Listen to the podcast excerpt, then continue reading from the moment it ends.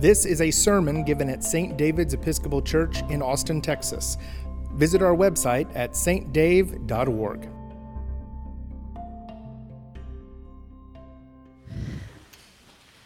That was a really long gospel reading.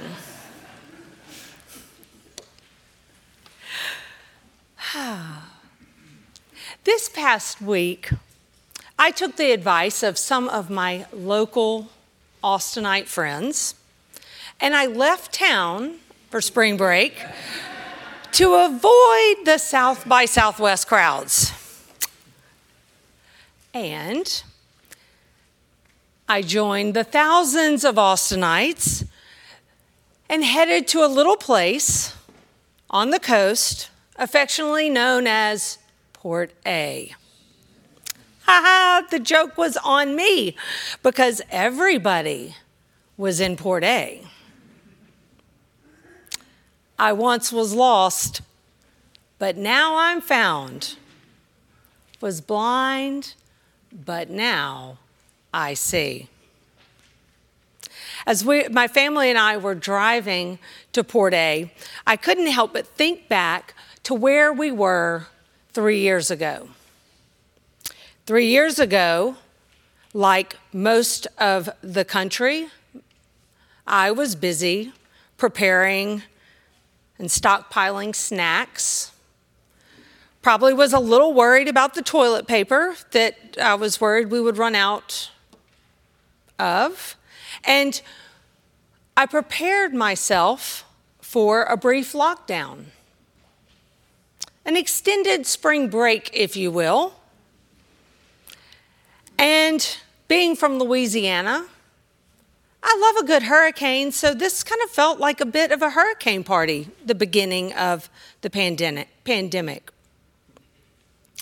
But what we know now is that that was just the beginning. And we ended up with a global pandemic, and thank you, God, we're at the end of this pandemic. And it's changed our world. Amazing grace. How sweet the sound that saved a wretch like me. We didn't sing it, but you know the song. The hymn, Amazing Grace, is one of the most popular and well known hymns that we sing. Some of you may not know that Amazing Grace was written in the 1700s by an Englishman named John Newton. And John Newton wrote Amazing Grace as a response to an encounter that he had with God. And this encounter changed his life. Changed his life because it was a testimony to his faith, the saving grace of God. Because you see, John Newton had a story. John Newton, John Newton's mother died when he was a young man, a young child. And following her death, he had to join his father on a merchant marine ship. And so, as you can imagine, his childhood was less than idyllic. And as he grew into adulthood, Newton struggled to maintain relationships. He tried to desert his crew of a ship at one point, and he was kicked off a ship, and he was captured by slave traders off the coast of West Africa for leaving the army. And he eventually escaped captivity only to eventually become a slave trader himself. John Newton, by all accounts, was probably not someone that we would look up to. But you see, there was a storm. John Newton experienced a storm on the sea, and this storm threatened to drown him and his entire crew. In facing his own death, Newton cried out to God. And God answered. Because John Newton encountered the divine, and his life changed. Newton had a conversion experience. But this conversion experience didn't happen overnight. In fact, he continued to work into the, in the slave trade. And it wasn't thir- it was 34 years later after he had retired from the slave trade that his heart really changed. He published a pamphlet entitled Thoughts Upon the Slave Trade, in which he described the horrific conditions of the slave ships during the Middle Passage. He apologized for a confession he said came too late. And he wrote in his journal, It will always be a subject of humiliating reflection to me that I was once an active instrument in a business at which my heart now shudders. The lengthy story of Jesus giving sight to a man born blind in John's gospel is not just a miracle story. The healing of the man born blind isn't really the point. It's not really about Jesus restoring vision. It's a story of relationship. It's a story of redemption. And it's about our identity when we tell the truth about who we were and who we have become through Christ. It's about an encounter with God. And you and I, we have these encounters all the time with God, right? Sometimes they aren't a real big deal. Sometimes I like to call them God winks. The little signs, a text from a friend at just the right moment. Perhaps the fields of gold flowers on a Texas highway with little pockets of bluebonnets spread amongst them. And then there are the encounters we have with God that change everything.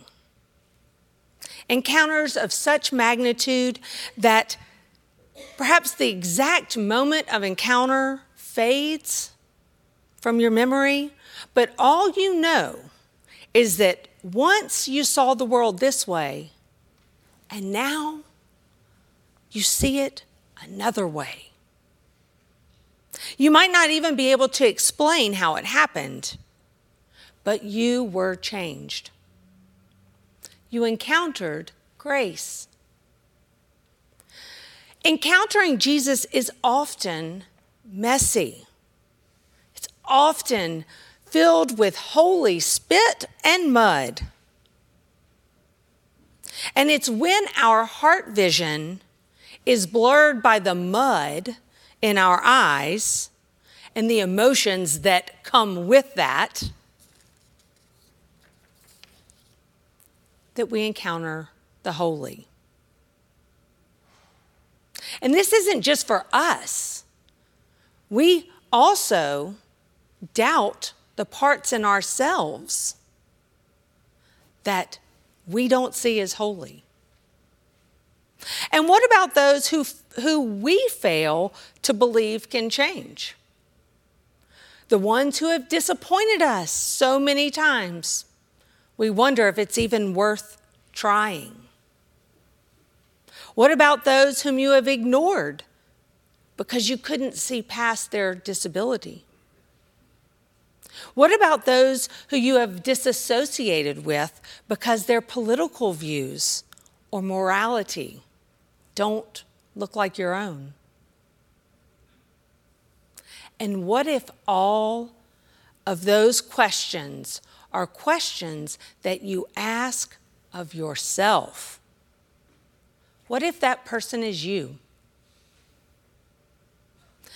Today we read Psalm 23. And it's really the missing piece of the gospel message today. Because in Psalm 23, we are reminded of who Jesus is and who we are to Jesus. Jesus is the shepherd. We are his sheep. He is both our protector and our comforter. And make no bones about it, he pursues us with goodness and loving kindness. We don't have to search very far to find him. He's here at this table, God's table.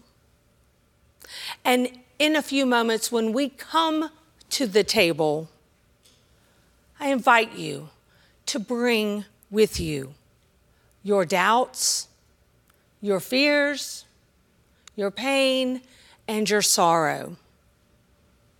And in return, you will receive amazing grace. For I was lost, but now am found, was blind, but now I see. Amen. You can find more lectures and sermons on iTunes by searching for St. David's Episcopal Church in Austin, Texas, or visit our website at stdave.org and click on the podcast button.